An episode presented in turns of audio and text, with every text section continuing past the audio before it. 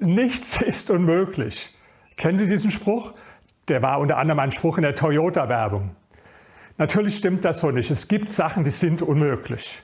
Wenn ich jetzt sage, ich will nächstes Jahr Präsident der Vereinigten Staaten werden oder wenn ich sage, ich will in fünf Jahren zum Mars fliegen, das ist definitiv unmöglich.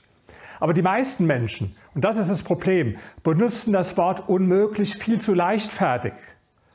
Ich habe manchmal Diskussionen mit Menschen, die mir sagen, ach, das ist unmöglich.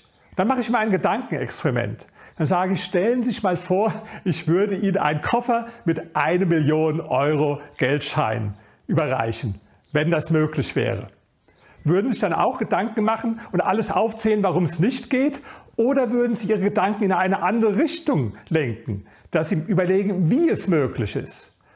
Das ist auch der Hintergrund von dem Zitat von Henry Ford, der mal gesagt hat, wenn du glaubst, du schaffst es, oder wenn du glaubst, du schaffst es nicht, du wirst in beiden Fällen Recht behalten.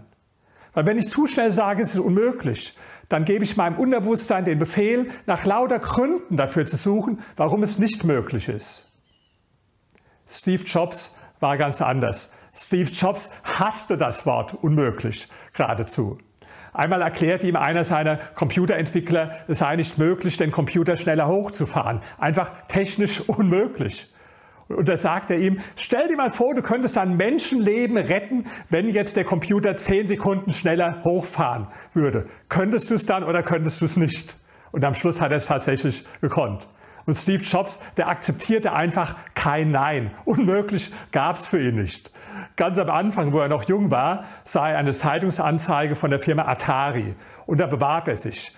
Und er kam dann und zwar in Hippie-Klamotten. Und übrigens hat er schrecklich gestunken, weil er hat sich damals nicht gewaschen, weil er hat so eine spezielle Diät gemacht und hat geglaubt, wenn er diese Diät macht, dann braucht man sich nicht zu waschen. Deswegen hat er gestunken.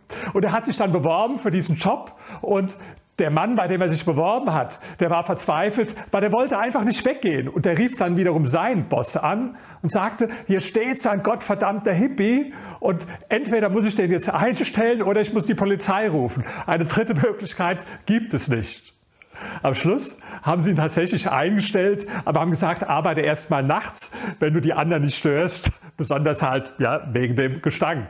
Und so war Steve Jobs immer in seinem Leben. Einmal da hat er sich in den Kopf gesetzt, eine ganz bestimmte Marketingagentur für sich zu gewinnen. Damals war seine Firma noch klein, in der Garage. Und er rief jeden Tag an, nicht einmal, sondern immer wieder und hat die Sekretärin genervt. Immer wieder und immer wieder und hat nicht aufgegeben, so lange, bis endlich dann der Marketingchef bereit war, zu ihm zu kommen in seine Garage und er ihn fragen konnte, ob er den Auftrag bekommt.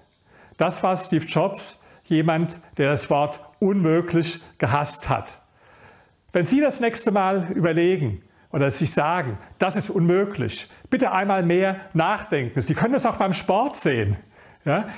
Sie, wer, wer, von Ihnen im Fitnessstudio trainiert, der kennt vielleicht die Übung mit den Beinstreckungen, wo man da sitzt ja, und für den Quadrizep die Beine trainiert. Wer das gemacht hat, der weiß, dass das höllisch brennen kann. Höllisch brennen kann.